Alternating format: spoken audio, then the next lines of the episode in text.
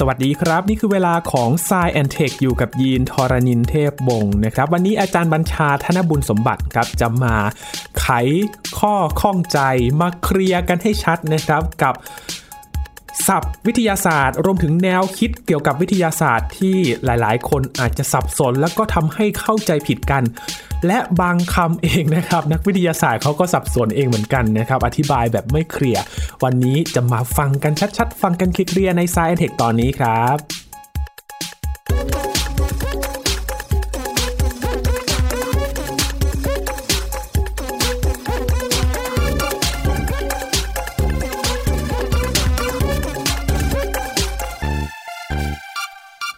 แน่นอนครับว่าเรื่องอะไรที่มันไม่เคลียร์เนี่ยบางทีเราสื่อสารไปหลาย ๆ คนบอกต่อๆไปก็ยิ่งสร้างความสับสน สร้างความมึนงงเหมือนกันนะครับ พอเข้าใจกันคนละทิศคนละทาง กลายเป็นว่ามันก็เข้าใจผิดกันได้นะครับ เช่นเดียวกับเรื่องวิทยาศาสตร์ครับถึงแม้ว่าเราจะมีหลักการแนวทางที่ชัดเจนนะครับ แต่ว่าบางอย่างนั้นมันก็มีความสับสนกันอยู่นะครับ วันนี้อาจารย์บัญชาธนบุญสมบัติจะมาอธิบายให้ฟังครับ ยกตัวอย่าง 10 ศัพท์ รวมถึงแนวคิดนะครับ เกี่ยวกับวิทยาศาสตร์ ที่หลาย ๆ คนสงสัยจะมาเคลียร์กันให้ชัดเจน วันนี้อาจารย์บัญชามาทางโทรศัพท์นะครับ อยู่กับเราแล้ว สวัสดีครับ อาจารย์ครับ สวัสดีครับยีนครับ สวัสดีครับท่านผู้ฟังครับ เรียกได้ว่าอาจารย์ต้องมารีบเคลียร์เลยนะครับ ถึงขั้นต้องโทรมาเลยช่วงนี้พอดีท่านโควิดกลับมาใหม่นะครับทางการนี้ทั้งนี้เป็นดีครับคนรอบตัวผมนี่ถือว่าเป็นกันหลายคนเลยโอ้เยอะเยอะกว่าครับที่ผ่านมาอีกนิดหนึ่งฮะครับยังไม่หายไปไหนก็ต้องระมัดระวังกันอีกครั้งหนึ่งนะครับอาจารย์ ถึงแม้ว่าจะมาทางโทรศัพท์ แต่ว่าอัดแน่นเหมือนเดิมนะครับ อาจารย์เนื้อหาวันนี้เนี่ยจะมาอธิบายชัดเจนทำไมถึงมีเรื่องเข้าใจผิดกันล่ะครับ อาจารย์ในเรื่องวิทยาศาสตร์คืออย่างนี้ครับผมทำงานด้านการสื่อสารวิทยาศาสตร์มาประมาณ 20 กว่าปีแล้วเนาะครับนะครับแล้วก็พบว่าหลายเรื่องเนี่ยนะครับมีความชัดเจนมากขึ้น เพราะว่ามีคนช่วยกันอธิบาย แล้วก็พอฟังซ้ำๆเนี่ยเราเข้าใจมากขึ้นครับนะอย่างสมมติว่าเมื่อก่อนนี้เราคนไทยไม่รู้จักสึนามิใช่ไหมฮะอืมว่าพอมันเกิดขึ้นมันปั๊บเนี่ยแม้ว่าจะเกิดความสูญเสียเนี่ย แต่ว่ามันก็จะมีแง่บวกเล็กๆข้อหนึ่งคือว่าพอพูดคำนี้ปั๊บเนี่ย ทุกคนรู้เลยคืออะไรครับเป็นต้นนะครับแต่ทีนี้มันก็มีนะครับมีศัพท์อยู่ชุดหนึ่งนะครับ หรือว่าแนวคิดอยู่ชุดหนึ่งเนี่ยที่มันมีความเข้าใจที่ไม่ตรงกันหรือว่าคลาดเคลื่อนเป็นระยะ แล้วก็แก้เท่าไหร่ก็ไม่ค่อยหายนะครับ แล้วก็หวังว่าพอดแคสต์ตอนนี้เนี่ยนะครับน่าจะช่วยให้สถานการณ์ดีขึ้น ถ้าเกิดว่าท่านเป็นครูอาจารย์นะฮะอาจจะยิ่งดีเลยเอาไปสอนลูกศิษย์ได้นะฮะลองไปถกเถียงกับเขาได้นะครับ ว่าเอ๊ะทำไมมันถึงเกิดความเข้าใจที่คลาดเคลื่อนอย่างนี้ ถ้าเป็นคนทั่วไปที่สนใจวิทยาศาสตร์ก็จะช่วยให้ความคิดคมชัดขึ้นครับนะครับหวังว่าจะเป็นในแนวนี้ครับครับ อืมครับ วันนี้อาจารย์ยกคำศัพท์หรือว่าแนวคิดตัวไหนที่อยากจะอธิบายให้คุณผู้ฟังได้ไขข้อข้องใจกันบ้างครับครับก็มีประมาณสิบคำหรือสิบเรื่องนะครับสิบชุดนะครับต้องเรียกสิบชุดแล้วกันนะครับที่บางชุดเนี่ยก็อธิบายสั้นๆทีเดียวจบเลยบางชุดต้องขยายความมากนิดหนึ่งนะครับอืเรามาเริ่มคำแรกก่อนดีไหมครับครับสมมติว่า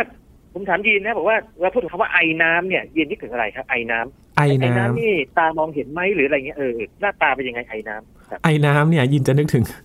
เตารีดไอ้น้ำครับ หรือว่าต้มน้ำกาที่มันจะมี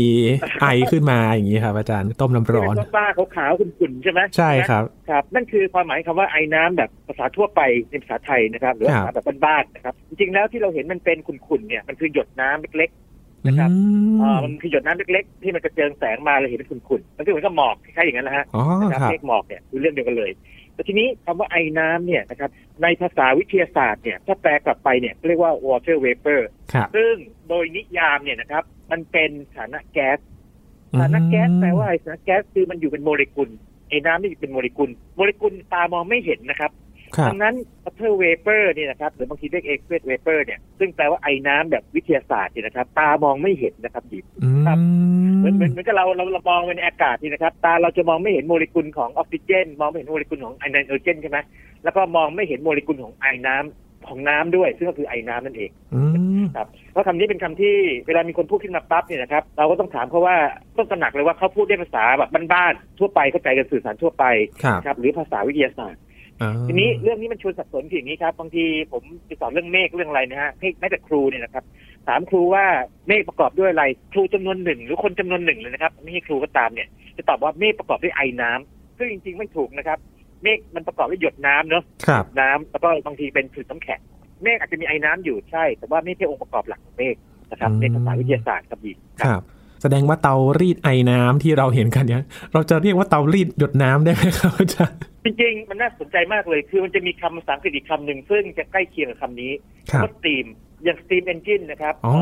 เเรียกว่าอย่างนี้เมื่อก่อนนี้นะก่อนยุคช่วงเริ่มต้นยุคปฏิวัติอุตสาหกรรมใช่ไหมฮะมนุษย์ใช้พลังงานจากการต้มน้ำนะครับก็ทำให้มันกลายเป็นไอขึ้นมาใช่ไหมไอแบบภาษาไทยนะ steam เนี่ยนะครับนะไอร้อนนะฮะไอร้อน แล้วก็ไปผลักดันพวกกังหันหรือผลักดันอะไรต่างให้หมุนเนี่ย steam เนี่ยน่าสนใจเหมือนกันเพราะว่าแม้แต่ฝรั่งเองเนี่ยก็ยังถกเถียงกันนะครับว่า ความหมายจริงคืออะไร ถ้าไปดูนิยามแบบเข้มๆหน่อยเขาจะบอกว่า steam เนี่ยจริงๆเนี่ยมันอยู่ในสถานะแก๊ส แล้วก็มักจะเกิดจากการที่น้ำเนี่ยนะครับถูกทำให้เดือดนะครับแล้วกลายเป็นสถานะแก๊ส แต่ว่าคำว่า steam แบบบ้านๆแบบฝรั่งนะครับเหมือนฝรั่งชาวบ้านเนี่ยนะครับเขาจะมองแบบคล้ายๆเหมือนกระเตารีดไอน้ำของยีนเนี่ยนะครับหรือว่าพวกรถไฟสมัยเก่าเนี่ยที่มันมีคล้ายๆมีไอน้ำออกมานะฮะก็คือว่ามันมีหยดน้ำปนอยู่ด้วยหรืออาจจะเป็นพวกแบบหยดน้ำปนปนหยดแก๊สอยู่ด้วย ดังนั้นไม่ว่าจะไอน้ำ water vapor หรือว่า steam ต่างๆเนี่ยนะครับ เวลาเราอ่านหรือดูเนี่ยนะครับต้องเอาให้ชัดเจนเลยอย่าง water vapor เนี่ยอาจจะไม่ได้สับสนมากนะเพราะว่ามันชัดเจนว่า vapor ปั๊บก็เป็นแก๊สใช่ไหมครับมองไม่เห็นแต่เพราะว่าไอน้ำต้องระวังแล้วคำว่า steam เนี่ยก็ต้องระวังด้วยเหมือนกันอืมครับครับ steam ได้ยินจริงๆแล้วเนี่ยเตารีดครับไอน้ำจริงๆแล้วเนี่ย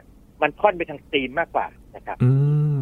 steam เนี่ยยินนึกถึงการประกอบอาหารอีกอย่างครับ การนึ่งครับอาจารย์ ใช่ใช่นั่นแหละก็เป็นการใช้ steam ไอน้ำแบบร้อนๆจัดเลยใช่ไหมฮะครับแต่ว่าเนื่องจากว่ามันมีการควบแน่นของไอ้เจ้าสารแก๊สเนี่ยมันเป็นของเหลวด้วยนะครับกลายเป็นหยดๆเราเลยเห็นเป็นคล้ายๆเป็นกลุ่มฝ้าๆนะครับนะอืมที่เราเรียกว่าควัน อันนี้ยิ่งสับสนใหญ่เลยจริงๆมันไม่ได้ควันนะมันเป็นมันเป็นกลุ่มของหยดน้ำซึ่งจริงๆมันคือเมฆหรือหมอกด้วยซ้ำไปซึ่งจะว่าไปแล้วนะครับอืมครับเอ vapor เนี่ยแรกนะครับซึ่งยินนึกถึง vapor storm ใช่ไหมครับอาจารย์ ใช่ใช่ vapor storm ที่เราเคยคุยกันในพอดแคสต์ตอนหนึ่งนะครับ vapor storm เนี่ยก็คือเรื่องเดียวกันนี้เลยเพราะว่าตัวน้ำเนี่ยนะครับ ในสภาพที่เป็นแก๊สที่อยู่ในบรรยากาศเนี่ยนะครับจริงๆแล้วเป็นแก๊สเรือนกระจก แล้วก็เป็นแก๊สเรือนกระจกที่ทำให้เกิดผลปรากฏการณ์เรือนกระจกมากที่สุดในบรรดาแก๊สเรือนกระจกทั้งหมดเลยอืมนะครับไม่ใช่คาร์บอนไดออกไซด์นะครับและไม่มีเทนด้วยหมายถึงว่าเนื่องจากปริมาณมันเยอะไงครับนะครับมันเลยมากที่สุด แต่แต่ว่าประเด็นก็คือว่าเนื่องจากว่ามนุษย์เราคุมมันไม่ได้ มากมากมายนะเขาก็เลยไม่ได้พูดถึงมันแบบตรงๆนะครับเลยไปพูดถึงคาร์บอนไดออกไซด์ซึ่งคุมได้ พูดถึงมีเทนซึ่งคุมได้นะครับนะ แต่ว่ากรณีของไอน้ำที่เราพูดถึง vapor storm เนี่ยที่เราคุยกันว่าสถานที่อเมริกันให้ความสำคัญใช่ไหมแล้วก็บอกว่าเดี๋ยวมันจะเกิดมากขึ้นเพราะว่าเนื่องจากว่าโลกร้อนขึ้นใช่ไหมครับครับเกิดเป็นพายุต่างๆอะไรเงี้ยเนื่องจากไอน้ำในอากาศจะมีมากขึ้นครับยินครับอืมครับ นี่คือเรื่องของไอน้ำนะครับ ได้ใช่ครับเข้าใจกันชัดเจนว่าไอน้ำที่เราพูดถึงเนี่ยไอน้ำแบบไหนกันแน่ไอน้ำแบบบ้านๆหรือว่าไอน้ำแบบวิทยาศาสตต้ร์องฉุกนิดนึงใช่ใช่ครับนั่นครัคือบคำแรกเลยนะครับครับครับคำที่สองครับก็คือ ละลายหลอมเหลว และอีกอันหนึ่งยินไม่ค่อยคุ้นเท่าไหร่ครับ ชะละลายครับอาจารย์อ่าอันนี้ต้องเคลียร์เลย อันนี้ฟังเผินๆเหมือนกับไม่มีประเด็นอะไรเลย แต่คจรับริงๆมันมีประเด็นและเป็นประเด็นใหญ่ด้วยเมื่อก่อนนี้สังคมไทยโอ้ครับคืออย่างนี้ครับ เวลาเราพูดว่าเทียนเนี่ยนะครับหรือว่าเราจุดเทียนเนี่ยนะครับ เทียนจากของแข็งใช่ไหมครับฟินเนี่ยนะครับ มันกลายเป็นของเหลวใช่ไหมถ้าภาษาชาวบ้านเนี่ยเราเรียกว่าเทียนละลายใช่ไหมอือย่างมพวกบทกวีเนี่ยยังก็จะบอกเปลวเทียนละลายแท่งเลยใช่ไหมครับเปล่งแสงกันนำไพอะไรอย่างนี้ใช่ไหมครับละลายเนอะหรือว่าน้ำแข็งละลายใช่ไหมครับภาษาชาวบ้านใช่ไหมครับแต่ถ้าพูดภาษาวิทยาศาสตร์เนี่ยต้องพูดว่าหลอมเหลวหลอมเหลวคืออะไรหลอมเหลวเมลต์เนี่ยนะครับคือการที่ของแข็งเป็นของเหลวอืมแต่ว่า เราจะเห็นว่าภาษาแบบบ้านๆเนี่ยนะครับหรือแม้แต่ผมพูดเองก็ตามเนี่ย ผมก็จะไม่พูดว่าเทียนหลอมเหลว หรือไม่ได้พูดว่าน้ำแข็งหลอมเหลวน้ำแข็งหลอมเหลวหมดแล้วกินไม่ได้แล้ว ใช่ใช่มันฟังแล้วมันขัดๆอยู่นะฮะครับแต่ถ้าเป็นเป็นวิทยาศาสตร์เนี่ยต้องเอาให้ชัดเลย ทีนี้คำว่าละลายเนี่ยนะครับในภาษาวิทยาศาสตร์มันตรงกับคำว่า dissolve dissolve เนี่ยลองคิดอย่างนี้นะครับสมมติว่าเรามีน้ำถ้วยหนึ่งนะแล้วเราเติมเกลือลงไปนะครับไม่มากนักนะครับ แล้วคนเกลือเนี่ยนะครับก็จะละลายแตกจากตัวกลายเป็นโซเดียมไอออนคลอไรออนใช่ไหมอยู่ในน้ำมันเป็นเนื้อเดียวกัน ละลายเนี่ยคือว่าสารอย่างหนึ่งเนี่ยไปอยู่ในสารอีกอย่างหนึ่งแล้วกลายเป็นเนื้อเดียวกันไม่แยกออกมาอืมครับนะจะ เรียกว่าละลาย แล้วก็ละลายไม่จำเป็นต้องเป็นของเหลวเลยนะครับ เป็นแก๊สก็ได้ แก๊สเนี่ยเวลามันผสมอืมปนเปกันเนี่ยนะครับ หากว่ามันปนกันอย่างแก๊สออกซิเจนไนโตรเจน หรือว่าอะไรก็ตามเนี่ยปนเปกันเนี่ย ก็เรียกว่าเป็นสารละลายได้ด้วยเหมือนกันโอ้แล้วก็ที่น่าทึ่งมากคือว่าถ้าเรียนวิทยาศาสตร์ให้ลึกกว่านี้นะครับ อย่างผมเรียนวัสดุศาสตร์เนี่ย ครั้งแรกผมเจอเนี่ยผมงงเลยนะ มันมีสารละลายของแข็งด้วยยินฮะครับอย่างโลหะบางชนิดนะฮะบางคู่นะครับตัวนิกเกิลเนี่ยนะครับในหลายสภาวะเลยเนี่ยมันสามารถปนกันได้โดยที่ไม่แยกเป็นเนื้อที่แบบแตกต่างกัน นะครับนะอืมนี่เขาเรียกว่าไม่แยกเฟสออกมาคือเป็นเนื้อเดียวกันเลยครับนั่นคำว่าละลายนี่แปลว่าของอย่างหนึ่งปนเข้าไปอีกอย่างหนึ่งหรือของมากกว่าหนึ่งอย่างเนี่ยปนเข้าไปในอย่างหนึ่งเนี่ยแล้วมันเป็นเนื้อเดียวกันดูเนียนๆเลย เรียกว่าละลายโอ้นะครับ dissolve ไม่น่าเชื่อเลยครับ เราเข้าใจถ้าในทางวิทยาศาสตร์เนี่ยเข้าใจผิดมาตลอดเลยนะครับใช่ครับ เวลานักวิทยาศาสตร์สื่อสารเนี่ยนะครับกับคนทั่วไปเนี่ยมันจะเกิดปัญหาแบบนี้ครับ ที่เล่าให้ฟังว่าเป็นปัญหาระดับประเทศเลยครั้งหนึ่งเนี่ยถ้าใครยังจำได้นะ น่าจะนานพอสมควรแล้วนะสักสิบกว่าปีก่อนแต่บางคนอาจจะยังจำได้ มันมีกรณีที่หม้อก๋วยเตี๋ยวอะมันมีสารตะกั่วอยู่ไม่รู้ยินทันหรือเปอ๋อล่าทันครับอาจารย์ แล้วทันนะเออยินจำได้ไหมที่บอกโอ้โหถกเถียงกันใหญ่เลยนะ ตอนหลังก็ต้องเป็นหม้อก๋วยเตี๋ยวไร้สารตะกั่วอะไรใช่ไหมครับอืมนะ ทีนี้นักวิทยาศาสตร์หรือว่าเป็นผู้บริหารทางวิทยาศาสตร์เนี่ยองค์กรเนี่ยเราเรียกผู้ประกอบการมาคุย ผมเจอเลยในเนี้ยแบบคือมันมีหลักฐานชัดเจนบันทึกไว้นะครับบอกว่า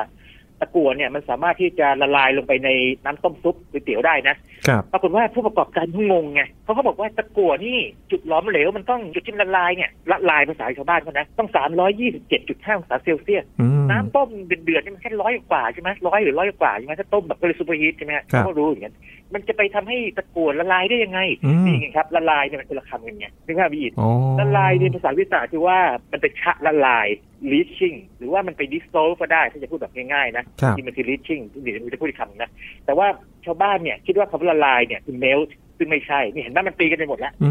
ม เพราะฉะนั้นเนี่ยคำนี้เป็นคำที่ต้องระวังอีกคำหนึ่งเวลาสื่อสาร หรือว่าเวลาเราไปอ่านบทความทางวิทยาศาสตร์หรือแม้แต่นักสื่อสารวิทยาศาสตร์เองเนี่ยนะครับผมคิดว่าต้องระวังคำนี้ด้วยเหมือนกันนะครับว่าใช้คำให้ถูกต้อง ถ้าจะใช้แบบชาวบ้านเลยก็ต้องบอกว่านี่เป็นภาษาชาวบ้านนะ อะไรอย่างเงี้ยเป็นต้นครับอืมครับคราวนี้พอฟังตอนนี้เนี่ยต้องถามแล้วละลายแบบไหน ใช่ใช่ แล้วเมื่อกี้นี่ผมหลุดคำว่าชัดละลายไปก่อนล้อมเหลวเข้าใจแล้วเนอะล้อมเหลวคือจากแข็งเป็นเหลว อันนี้ครับไม่ยากนะครับ มันเกินจุดล้อมเหลวไปละลายคือว่าสารอย่างหนึ่งเนี่ย มันไปเจือปนอยู่ในสารอย่างหนึ่งกลายเป็นเนื้อเดียวกันครับนะครับไม่เกิดการหลอมเหลวนะแต่ชะละลายคืออย่างนี้ครับถือว่าเรามีวัตถุชิ้นหนึ่งนะครับอาจจะตะกั่วก็ได้นะครับนะแล้วมีของร้อนๆหรืออะไรก็ตามมีสารเคมีแล้วกันนะครับมันโดนมันกดไปอะไรก็ได้เนี่ยฮะมันจะไปคล้ายๆไปทำให้ตัวเนื้อมันที่ผิวมันเนี่ยนะครับสารที่ผิวมันเนี่ยหลุดออกไปในสารละลายนะครับในของที่เป็นของเหลวนะครับ ชะละลายคือว่าการที่มีสารบางอย่างมักจะเป็นพวกของเหลวเนี่ยนะครับนะทำให้วัสดุที่ผิวหรือสารที่ผิวของอีกวัสดุหนึ่งเนี่ยนะครับ เกิดละลายลงไปในในตัวที่สารที่มาชะนั้นเขาเลยเรียกว่าชะละลายภาษาอังกฤษเรียกว่า leach นะครับ L E A C H leach ถ้าเป็นคำนามคือ leaching คำนี้จะปรากฏในวงการทางด้านพวกเกี่ยวกับการถูกกร่อน การกัดกร่อน corrosion นะครับ เป็นคำที่ไม่เคยได้ยินใช่ไหมครับ ใช่ครับอาจารย์ไม่ค่อยคุ้นเลยครับใช่ครับแต่ทีนี้คำคำนี้เนี่ยอย่างที่บอกผมยกมันขึ้นมาเพราะว่าเคยเป็นประเด็นแล้วก็ถกเถียงกันแบบหน้าดำหน้าแดงเลยไงต่างคนต่างไม่เข้าใจเพราะว่าพูดคำเดียวกันในคนละความหมายครับอื ครับมคนละละลายเดียวกัน คนละลายเดียวกันใช่ครับใช่ครับ โอ้ครับโอ้คำคิดว่าเป็นคำทั่วไป แต่จริง ๆ มันมีความหมายที่ลึกซึ้งและต้องเข้าใจกันใหม่ด้วยจริงๆจะนะว่าไปแล้วต้องโทษวิทยาศาสตร์นะเพราะวิทยาศาสตร์กันไปให้นิยามใหม่ของคำที่เป็นภาษาไทยถ้าใช้ทับศัพท์ไปเลยจะไม่เกิดปัญหาครับโอ้ครับครับอีกคำหนึ่งครับอาจารย์ อนุภาคก็ทำให้เข้าใจผิดกันได้เหรอครับ อาจารย์ ครับคำว่าอนุภาคอาจจะไม่เข้าใจผิดในแง่นั้น แต่ว่าคนยังงงว่าอนุภาคนี่คืออะไรกันแน่โอ้ปกติเวลาพูดว่าอนุภาคนี่ยินนึกถึงอะไรครับแต่ว่ามีนักวิทยาศาสตร์คนหนึ่งพูดถึงอนุภาคปั๊บอนุภาคนี้จะนึกถึงอะตอมนึกถึงประมาณนั้นนะครับอาจารย์อ่าใช่ครับ แต่อยังสมมติว่าเราพูดว่าไอ้ฝุ่น PM 2.5เนี่ยเป็นอนุภาคไหมอ๋อก็เป็นใช่ไหมคเป็รับนนะยินเป็น เพราะฉะนั้นเนี่ยอนุภาคเป็นแบบนี้ครับอนุภาคเนี่ยเป็นคำกลางๆเลยภาษาอังกฤษเรียกว่า particle นะครับนะ ครับทีนี้เพราะ particle เนี่ยเป็นร่มใหญ่เลย ถ้าเราพูดถึงของที่เล็กมากๆ เล็กกว่าอะตอมเนี่ยเรียกสักอะตอมิก particle นะคครัรับบก็คืออย่างที่ยินบอกอิเล็กตรอนนะครับ หรือว่าพวกโปรตอนนิวตรอนอะไรพวกนั้นทั้งหลายนะฮะอืมครับจากอะตอมิกลงไป ซึ่งถ้าเกิดว่ามันเป็นตัวที่แยกต่อไปไม่ได้อีกเนี่ยก็เรียกว่าอนุภาคพื้นฐาน fundamental particle หรือ elementary particle แต่ถ้ามันมีองค์ประกอบของมันอีกนะครับอย่างอะตอมเนี่ยนะครับมีองค์ประกอบเป็นโปรตอนใช่ไหมแล้วก็อาจจะมีนิวตรอนด้วยส่วนใหญ่เป็นนิวตรอนด้วยแล้วมีอิเล็กตรอนเนี่ย ก็เป็นอนุภาคเชื้อประกอบแต่ทีนี้ถ้าเกิดว่ามันใหญ่ขึ้นมาในระดับหนึ่งนะครับก็เรียกว่า microscopic particle เนี่ยเป็นอนุภาคแบบจุลภาคระดับจุลภาคเลยครับก็ใหญ่ขึ้นมา อย่างเช่นพวกอาจจะเป็นพวกฝุ่นผงอะไรเงี้ยนะฮะเล็กๆ แล้วก็มีแบบแมคโครสโคปิกคือแบบว่าใหญ่มากๆเลยครับนะเป็นต้น ดังนั้นเนี่ยคำว่าอนุภาคพวกนี้เนี่ยนะครับที่เป็นคำที่เวลาฟังแล้วต้องระวังว่าเอ๊ะเขาพูดถึงระดับไหนกัน แต่ว่าบริบทเนี่ยมักจะช่วยให้เราเข้าใจได้อย่างที่ถือว่าถ้าเป็นนักฟิสิกส์อนุภาคมาพูดเล็กตอนนิวตรอนต่างๆเนี่ยเรารู้ว่าเป็นอนุภาคเล็กๆจิ๋วๆ นะครับแต่ถ้าเกิดว่าพูดถึงเรื่องฝุ่นผงในอากาศพวกละอองลอยต่างๆเนี่ยอันนี้ก็เป็นของที่มันใหญ่ขึ้นมากว่านั้นนะครับ อืมคราวนี้ต้องมีบริบทมาประกอบด้วยว่าอนุภาคเนี่ยมันอยู่ในลักษณะไหนกัน ความจริงเรื่องนี้มีรายละเอียดเยอะนะครับ แต่ผมขอแถมนิดหนึ่งแล้วครับ ความจริงเมื่อไม่นานมันนี้เองเพิ่งมีคนถามผมนะฮะอย่างคำว่า PM 2.5เนี่ย PM ย่อมาจากอะไรเออยินว่ายินจำได้ไหม PM ย่อมาจากอะไร PM 2.5 พูดบ่อยมากเลย พูดบ่อยจนลืมแล้วครับว่ามันคืออะไรครับ PM เนี่ยนะครับ P นี่ไม่ใช่ particle นะแต่ particulate อ่า particulate M เนี่ยคือ matter คือครัสบสารที่มีลักษณะเป็นก้อนๆอนุภาคนะครับอืม PM 2.5 PM เนี่ยคือ particulate matter ครับมักจะใช้ในบริบทที่เป็นพวกของแข็งนะครับ ที่แขวนลอยอยู่ในอากาศ PM 2.5 PM 10เป็นต้นครับก็ถ้ามันลอยอยู่ในอากาศเรียกละอองลอย อันนี้เป็นรายละเอียดเยอะเลยซึ่งไว้เดี๋ยวจะหาโอกาสมาเคลียร์เรื่องนี้ทีหนึ่งแต่ตอนนี้ให้รู้ดีว่าคำว่าอนุภาคเนี่ยเป็นคำที่เป็นร่มใหญ่มากเลยอืมครับต้องระวังว่าเป็นอนุภาคแบบไหนนะ ครับครับโอ้โหเรื่องนี้ก็สำคัญเหมือนกันในวิทยาศาสตร์เนี่ยมีหลายบริบทเหมือนกันนะครับต้องดูกันให้ดีๆ ก่อนที่จะใช้กันใช่ครับครับถัดมาครับ อุณหภูมิสูง อุณหภูมิต่ำเรื่องนี้ยังไงครับอาจารย์อันนี้ฟังแล้วง่ายมากเลยนะอุณหภูมิสูงอุณหภูมิต่ำนี่แบบง่ายมาก ผมลองถามยินง่ายๆอย่างนี้ดีกว่าเนี่ยสมมติว่าเราไม่คิดถึงอุณหภูมินะครับสมมติว่าผมพูดว่าคนที่สูงร้อยเก้าสิบเซนติเมตรหรือเมตรเก้าสิบนี่สูงไหมสูงครับสูงไหม โอ้สูงปรี๊ดเลยเนาะครับมีนักการเมืองบางคนที่สูงร้อยเก้าสิบก็มีนะสูงปรี๊ดเลยแต่จะบอกว่าอย่างนี้ ใช่ ถ้าเกิดว่าเทียบกับคนไทยหรือคนทั่วโลกนี่สูงมาก แต่สมมติว่าถ้าไปพูดในบริบทของนักบาสเกตบอล NBA ยินว่าเขาสูงไหมร้อยเก้าสิบคือเหมือนสูงเป็นปกติเลยอะครับอาจารย์หรือว่าเป็นคำตอบคือเตี้ยนะครับ เตี้ยเลยเหรอครับยินผมลองค้นครับคำตอบคือเตี้ยเตี้ยกว่ามาตรฐานคืออย่างนี้ ผมลองค้นมาแล้วนะครับ ในปี 2021 ถึง 2022 ในซีซั่นนั้นเนี่ยครับ ความสูงเฉลี่ยของนักบาสเกตบอล NBA เนี่ย คือ 6 ฟุต 6 นิ้ว คือคนอเมริกันชอบกันใช่ไหมซึ่งเท่ากับ 198.6เซนติเมตร 198 เนี่ย โอ้โห199เนี่ยพี่ทราบไหมแปลว่าอะไรครับ แปลว่าคนที่สูง 190 ซึ่งเราบอกว่าสูงมากเนี่ย พอไปเทียบกับค่าเฉลี่ยของนักบาสเกตบอล NBA เนี่ย คือคนที่เตี้ยนะอืมจริงไหมครับ เตี้ยกว่าค่าเฉลี่ยไง ถูกไหมครับครับทีนี้ ผมจะกลับมาเรื่องวิทยาศาสตร์นิดหนึ่งคือประเด็นนี้มันสำคัญเพราะว่าเวลาเราไปอ่านบทความทางวิทยาศาสตร์หรือฟังคนพูดเนี่ยเขาบอกว่าเป็นโลหะอุณหภูมิสูงเซรามิกอุณหภูมิสูงพลาสติกอุณหภูมิสูงอะไรเงี้ยทนอุณหภูมิสูงได้เนี่ยตอนผมเรียนวัสดุศาสตร์นะผมบางทีผมหัวเราะเลยคืออย่างนี้ ผมจะบอกเขาอย่างนี้บอกว่านี่นะพลาสติกนะพลาสติกเนี่ยเราก็รู้ว่ามันหลอมง่ายใช่ไหมครับหลอมหลอมเหลวง่ายอะที่หลอมเหลวแบบวิทยาศาสตร์เลยนะหลอมเหลวง่ายอุณหภูมิสักประมาณ 200องศาเซลเซียสเนี่ยก็หลอมหมดแล้ว คนที่ทำงานด้านโพลิเมอร์หรือพวกพลาสติกพวกนี้นะครับแบบว่าเนี่ยนะเขามี high temperature polymer หรือพลาสติกนี่นะครับโอ้โหทนอุณหภูมิสูงได้ต้องร้อยกว่าองศาเซลเซียสเนี่ยอืมใช่ไหมคนที่ทำงานด้านโลหะกับเซรามิกก็อยู่รับกากเลยบอกว่าไอ้ร้อยกว่าของคุณเนี่ยมันต่ำมากสำหรับเราคิดว่าไหมครับมาตรฐานของเราไม่เท่ากันได้ไม่เท่ากันอย่างเช่นถ้าเป็นโลหะนี่นะครับ ถ้าพูดว่าเป็น high temperature metal เนี่ยหมายถึงว่าโลหะทนอุณหภูมิสูงเนี่ยจะต้องอย่างต่ำ500องศาเซลเซียสครับแต่ว่าเชื่อไหมยีนเวลานักเซรามิกพูดว่า เขาเผาหมายถึงว่าเขาให้ความร้อนกับเซรามิกนี่นะครับที่อุณหภูมิต่ำคำว่าต่ำของเขาคือเท่าไหร่รู้ไหมครับยีนเท่าไหร่ครับต่ำของนักเซรามิกเนี่ยคือประมาณ 900ถึงพันองศาเซลเซียสนะครับโอ้เพราะฉะนั้นคำนี้เห็นไหมครับ ผมต้องการจะบอกว่า ขึ้นอยู่กับว่าคุณคุยในบริบทของอะไร หรือคุยกับใครอยู่ครับเวลาพูดว่าอุณหภูมิสูงอุณหภูมิต่ำเนี่ยจะไม่เหมือนกันอืมนะครับนะครับ ถ้าเป็นเซรามิกทนอุณหภูมิสูงมากๆเลยเนี่ยมันจะสูงกว่า 2,000 องศาเซลเซียสครับซึ่งตรงนั้นเนี่ยทั้งโลหะเนี่ยไปหมดแล้วนะฮะหลอมเหลวหมดแล้วส่วนใหญ่เลยงั้นโลหะที่เก่งๆ มากอย่างพวกอัลลอยเนี่ยก็ทนได้อย่างเก่งก็ประมาณพันองศากว่านะฮะประมาณนั้นอืม สูงต่ำของเราไม่เท่ากันอีกแล้วเจออุณหภูมิสูงอุณหภูมิต่ำเนี่ยสูงต่ำไม่เท่ากันเหมือนกันโอ้ขึ้นอยู่กับบริบทแถมให้คำหนึ่งสุดท้ายเป็นคำวิทยาศาสตร์เลยอย่างสมมติว่าเวลาพูดว่า superconductor สารตัวนำยิ่งยวดนะอุณหภูมิสูงครับคำว่าอุณหภูมิสูงเขาคือเท่าไหร่รู้ไหมครับ สูงกว่าจุดเดือดของลิควิดไนโตรเจนซึ่งก็คือลบ 196.2 องศาเซลเซียสอืมนะครับนั่นคืออุณหภูมิสูงของเขานะครับโอ้ตายตาย ก็คำนี้ผมคิดว่าคงต้องพูดกันเพราะว่าไม่งั้นเนี่ยนะครับมันจะทำให้เกิดความงงๆไงว่าอุณหภูมิสูงอุณหภูมิต่ำทำไมนิยามไม่เหมือนกัน ก็ขึ้นอยู่ว่าบริบทของเรื่องเรื่องนั้นเนี่ยคืออะไรครับ คือเริ่มจับจุดได้แล้วนะครับ อาจารย์ว่าพอผ่านไปเนี่ยต้องดูที่บริบทก่อน ถูกต้องเลยครับ ต้องบริบทเลยทีนี้วิทยาศาสตร์เนี่ยมันจะมีประเด็นโดยเฉพาะนักวิทยาศาสตร์หรือคนที่มาสื่อสารนักวิทยาศาสตร์อาจจะไม่นักวิทยาศาสตร์ก็ได้นี่นะครับเอาไปพูดเนี่ยมักจะทึกทักว่าคนฟังเนี่ยรู้บริบทแล้วอืม เห็นภาพไหมครับพอทึกทักอย่างนั้นเนี่ยถ้าถูกต้องสมมติว่าเขาคุยกันในคนในวงการเดียวกันเนี่ยนะครับหรือคนในวงการใกล้ๆกันเนี่ยเขาจะรู้บริบทเนี่ยก็จะเข้าใจกันดีครับครับแต่สิ่งที่เกิดขึ้นคือเวลาสื่อสารสู่สาธารณะเนี่ยเป็นไปได้ยากมากเลยที่คนฟังเนี่ยนะครับเขาจะเข้าใจบริบท ดังนั้นผมต้องขอเรียกว่าให้มีความแม่นยำมากขึ้นว่าถ้าใครจะทำงานสื่อสารพวกนี้นะฮะหรืออะไรก็ตามเนี่ยให้บอกบริบทไปเลยนะครับว่าเรากำลังพูดถึงเรื่องนี้อยู่นะครับสูงต่ำของเราเป็นยังไงไอ้น้ำแบบไหนอะไรอย่างนี้เป็นต้นนะครับอืมกลายเป็นเรื่องสำคัญไปเลยนะครับ ว่า จะอธิบายยังไงให้เข้าใจ ต่อกันที่ไมโครครับอาจารย์คำนี้ก็เหมือนกันครับยีนเวลายีนคิดถึงไมโครนี่ยีนคิดถึงของเป็นไงครับใหญ่หรือเล็กเล็กครับไมโครก็ต้องเล็กเนาะครับไมโครเนี่ยมาจากสันสกฤตคือไมโครสคือเล็กนะครับคือ small เลยครับนะซึ่งแน่นอนเวลาเราพูดถึงอะไรนะเอ่อไมโครฟิล์มเนี่ยก็ของเล็กๆนะฟิล์มขนาดเล็กใช่ไหมนะครับ microstructure โครงสร้างจุลภาคโครงสร้างขนาดเล็กเล็กขนาดไหนอะแบบไมครอนเนี่ยสิบถึงร้อยไมครอนอะไรเงี้ย microstructure อืมนะครับแต่ว่าพอเราพูดถึงไมโครคอมพิวเตอร์เอ๊ะมันก็ มันเล็กมันมันมันใหญ่เท่ากับกับเรียกว่าอย่างนี้คนตามองเห็นใช่ไหมแต่มันเล็กเมื่อเทียบกับพวก mainframe หรือพวกที่ซูเปอร์คอมพิวเตอร์ไงนะครับไหมครับไมโครอืมแต่ทีนี้เอ่อผมเคยพูดเรื่องนี้ไปแล้วเวลาเวลาพูดถึงลมฟ้าอากาศนะครับเรามีคำว่า microburst microburst เนี่ยนะครับเป็นกระแสอากาศที่พุ่งลงมาแต่อาจจะมีน้ำหรือไม่มีก็ได้ ถ้าไม่มีก็เรียกแบบแห้ง ถ้ามีครับน้ำก็เรียกแบบเปียก microburst เนี่ยนะครับขนาดเส้นผ่าศูนย์กลางมัน 4 กิโลเมตรประมาณนั้นนะครับนะครับเพราะฉะนั้นไมโครระดับ 4 กิโลก็มีในทางอุตุนิยมวิทยานะครับครับอันนี้เทียบไม่ได้กับพวกไมโครในในแบบอื่นนะครับอืมก็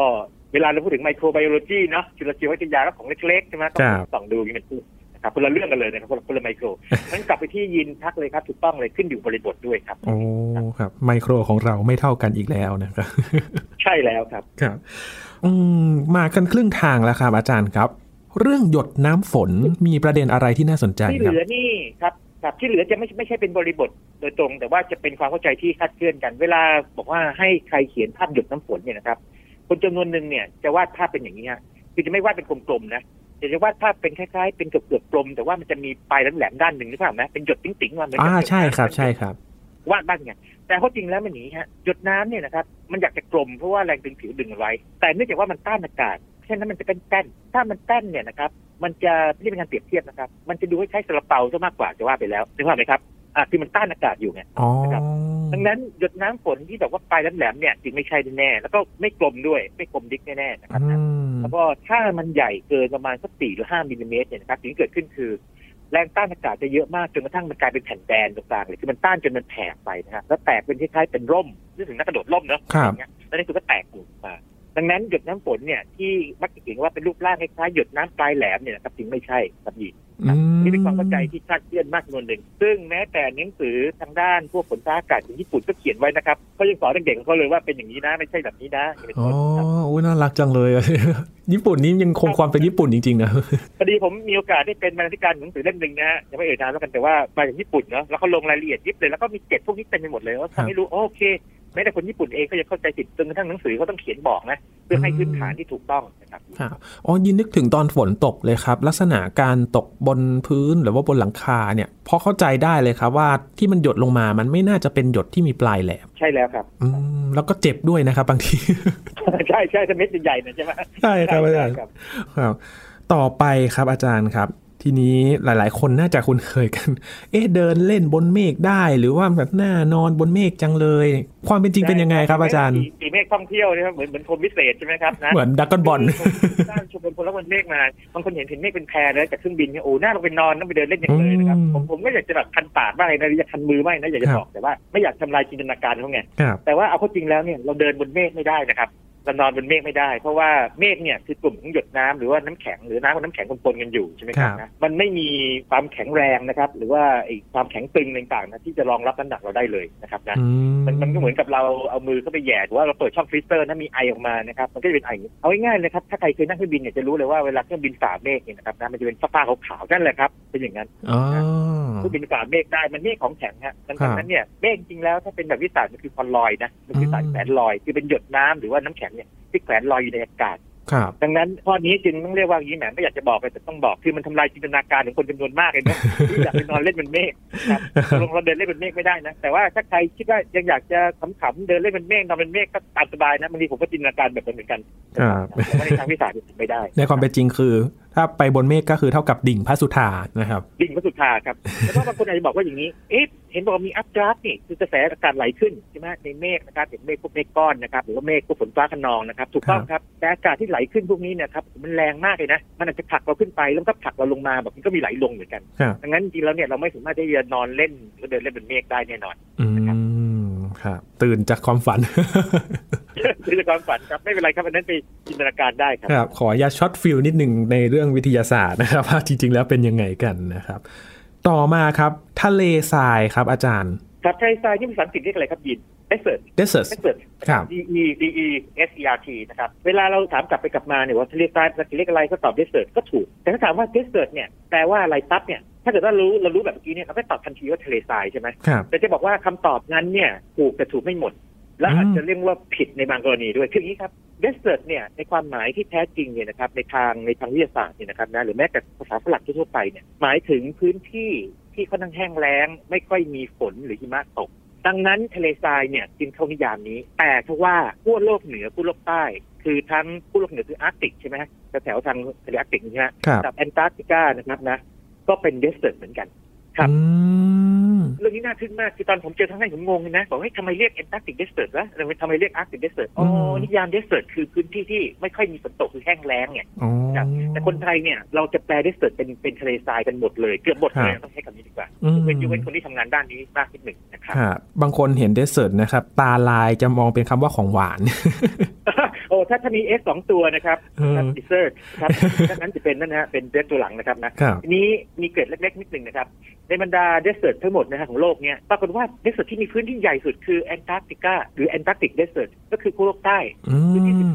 14 14ล้านตารางกิโลเมตรรองลงมาคือขั้วโลกเหนือนะ13.9 ล้านตารางกิโลเมตรซาฮาราทะเลทรายซาฮาราซึ่งเราก็ได้ยินกันบ่อยๆใช่ไหมฮะครับแอฟริกาเนี่ย9.2 ล้านตารางกิโลเมตรดังนั้นทะเลทรายนะครับจึงเป็นเดสเ e ร์ตอันดับ 3 ในแง่พื้นที่ด้วยซ้ำไปอืมนะครับ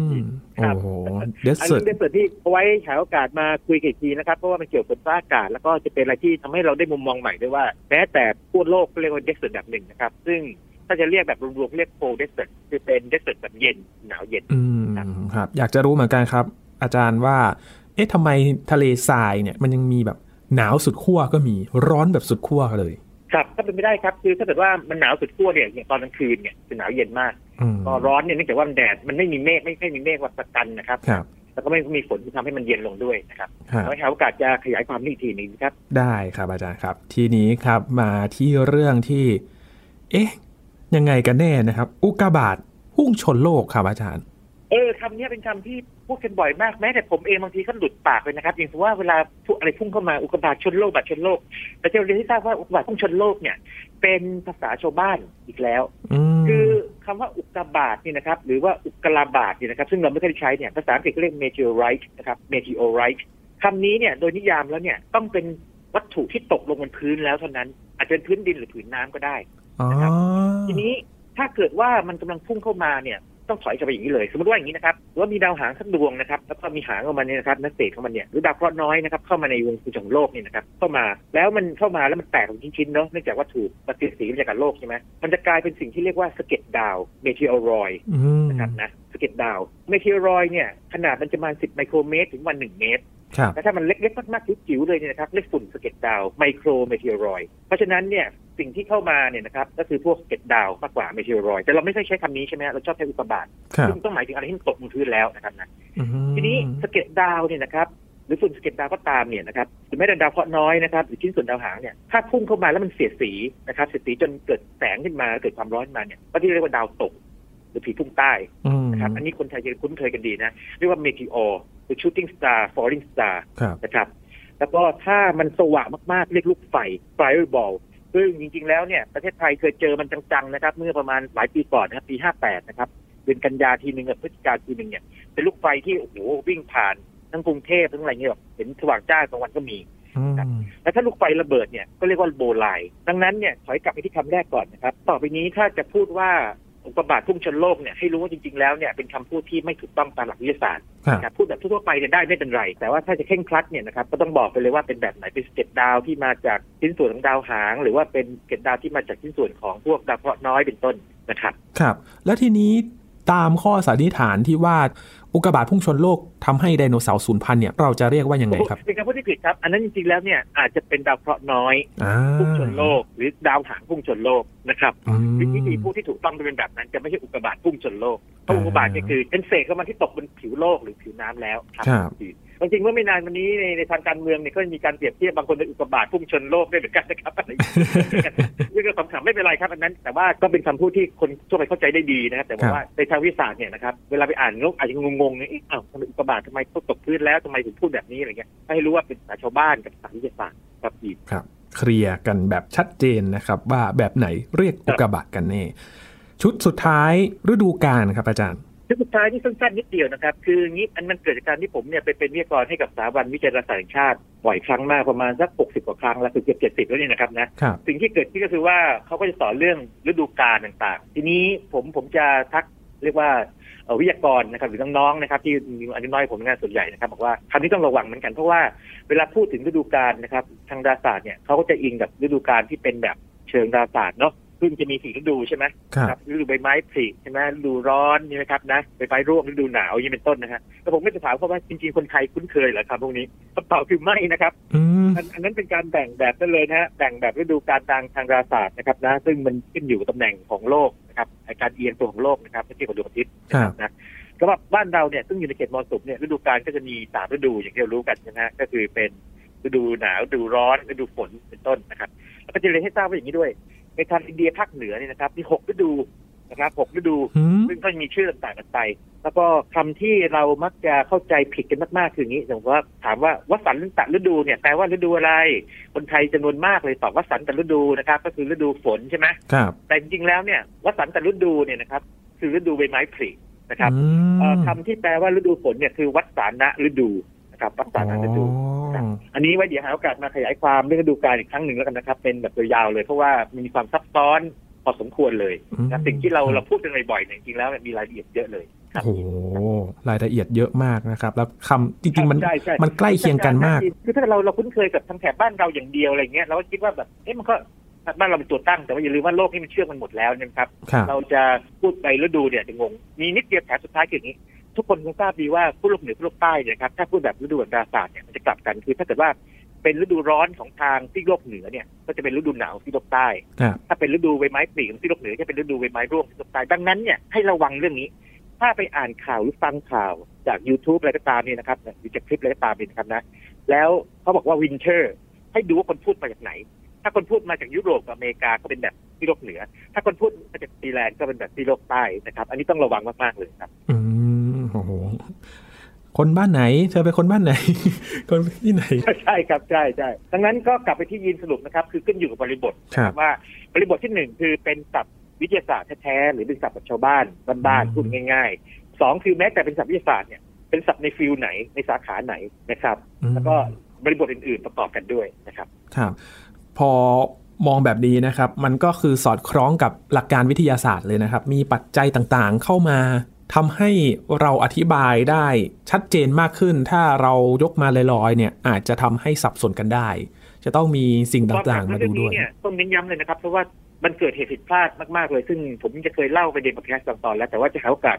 เล่าว่าไอ้ความผิดพลาด หรือว่าความแบบบางทีผิดพลาดแบบขำๆบางทีผิดพลาดแบบหายนะก็มีนะครับอืมแต่การที่เราไม่สื่อสารให้ชัดเจนเนี่ย มันเกิดขึ้นได้จริง ๆ บางทีเราฟังเนี่ยไม่เห็นเป็นเรื่องใหญ่เลยเลย มันใหญ่ครับ บางทีมันใหญ่จริงๆนะครับนะอืมครับ สื่อสารนิดเดียวก็ผิดไปได้นะครับ เพราะฉะนั้น ต้องใช่มาอธิบายให้ชัดเจน ถ้าคุณผู้ฟังอยากรู้คำไหนเนี่ยก็ถามมากันได้นะครับ เราจะอธิบายเพิ่มเติมเผื่อคุณผู้ฟังอยากรู้คำไหนที่กำลังสงสัยกำลังมึนงงนะครับ อาจารย์เดี๋ยวเรามาเคลียร์กันต่อได้ในรายการสายได้เทคเลยนะคครัรับบวันนี้ขอบคุณอาจารย์บัญชามาก ๆ เลยครับครับยินดีมากครับ นี่คือ Science Tech นะครับ คุณผู้ฟังติดตามรายการของเรากันได้ที่ www.thaipbspodcast.com ครับรวมถึงพอดแคสต์ช่องทางต่าง ๆ ที่คุณกำลังรับฟังเราอยู่นะครับอัปเดตเรื่องวิทยาศาสตร์ เทคโนโลยี และนวัตกรรมกับเราได้ที่นี่ทุกที่ทุกเวลากับไทย PBS Podcast ครับช่วงนี้ ยีนทรณินเทพวงศ์พร้อมกับอาจารย์บัญชาท่านบุญสมบัติลาไปก่อนนะครับ สวัสดีครับ